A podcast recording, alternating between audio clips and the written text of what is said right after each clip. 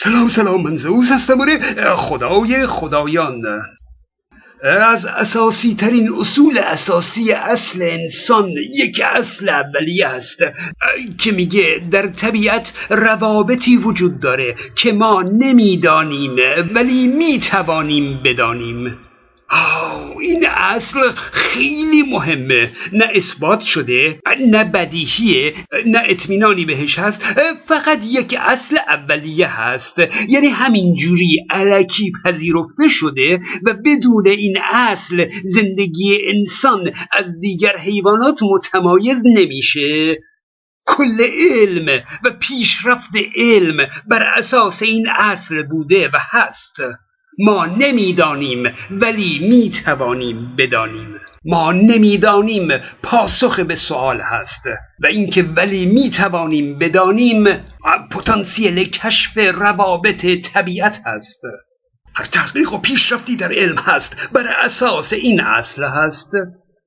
اما دین وارد زندگی بشر شد و راه جدیدی رو گشود و اصل دیگری رو در مقابل این اصل اولیه نهاد. این که ما نمی‌دانیم و هرگز هم نمی‌توانیم که بدانیم یعنی دنیای از اسرار کشف نشدنی خلقت یعنی روابط پنهان طبیعت یعنی دنیای غیب. و دین بسیاری از پدیده های جهان رو متأثر از دنیای غیب دونست. که بی خودی دیگه زور نزنیم که کشفش کنیم. هرگز نمی‌توانیم که بدانیم. در مناظره ساده بین دو تا دوست خدا باور و بی خدا در فضای تلگرام شخص خدا باور میگفتش که جهان چطور به وجود اومده؟ و بعد راه حل ارائه می‌داد. می‌گفت یک اینکه خود به خود از هیچ به وجود اومده دو اینکه از نابودی یک دنیای پیش از این به وجود اومده سه اینکه خدا اون رو خلق کرده.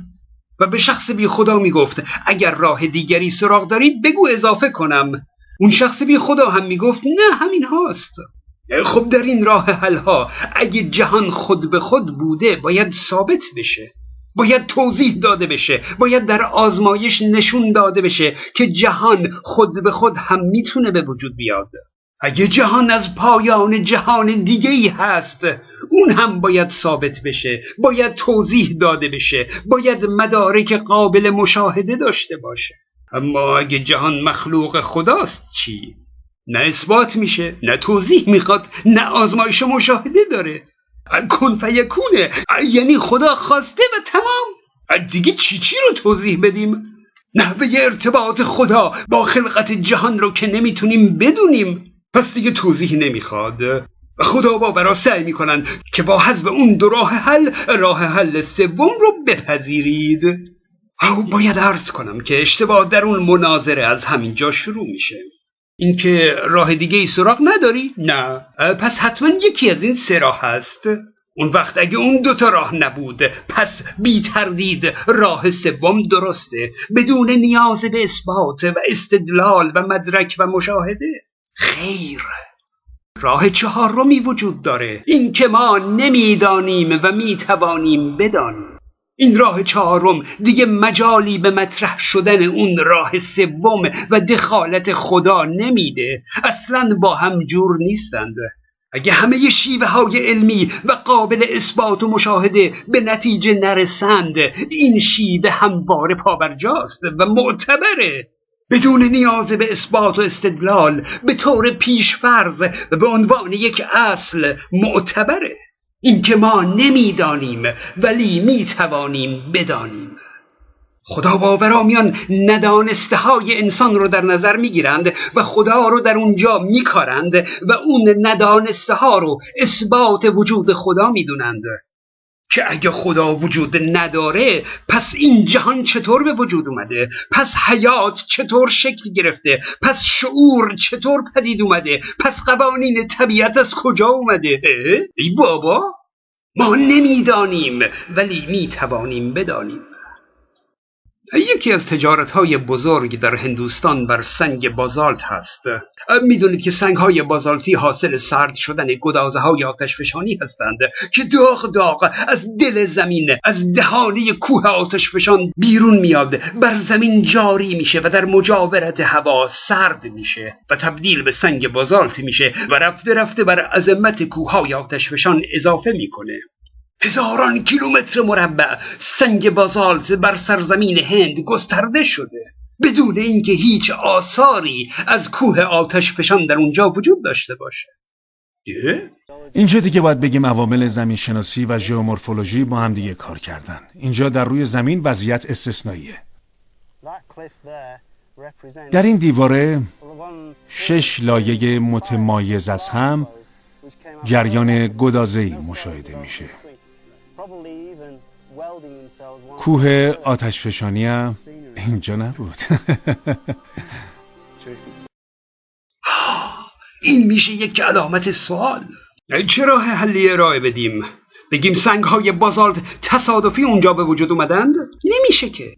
بگیم کوه آتش فشان بوده از بین رفته و آثارش هم پاک شده؟ آخه مگه میشه؟ بگیم بدون کوه از دل زمین گدازه بیرون اومده؟ خب از هر نقطه ای گدازه بیرون بیاد همونجا رفته رفته کوه تشکیل میشه. بگیم باران مواد مذاب از آسمان ریخته روی زمین مگه میشه؟ و یا بگیم خدا خواسته که این منطقه از زمین از این سنگ پر بشه؟ اگه راه دیگه ای سراغ دارید بگید تا اضافه کنم. البته خودمونیم. الان زمین شناسان فرضیه های معقولی ارائه دادند. اما مثلا فرض کنید صد سال پیش که این فرضیه ها هم نبودند. به جای متوسل شدن به شامورتی بازی و خدا و جنبل و جادو باید بگیم ما نمی‌دانیم ولی می‌توانیم بدانیم. بریم به دنبال کشف ندانسته هامون مثلا پیدایش حیات هم علامت سوال هست. الان فرضیه های معقولی بر پیدایش تصادفی حیات وجود داره اما اصلا فرض کنید این فرضیه ها هم نبود. آیا باید دست به دامن دخالت خدا و عالم غیب باشیم؟ خیر باید بگیم ما نمی‌دانیم ولی می‌توانیم بدانیم. آخه بعضی ها میگن مثلا دنیاهای موازی که اصلا ثابت نشده بعد با دنیای موازی میان خدا رو رد می‌کنند. خیر. حتی اگه هیچ فرضیه اثبات نشده ای هم وجود نداشته باشه باز دخالت خدا مردود و غیر اقلانی است. روش اقلانی همونه که بگیم ما نمی‌دانیم ولی می‌توانیم بدانیم. مگر اینکه وجود خدا اثبات بشه و دخالت او توضیح داده بشه و برای اون مدرک و آزمایش قابل مشاهده ارائه بشه؟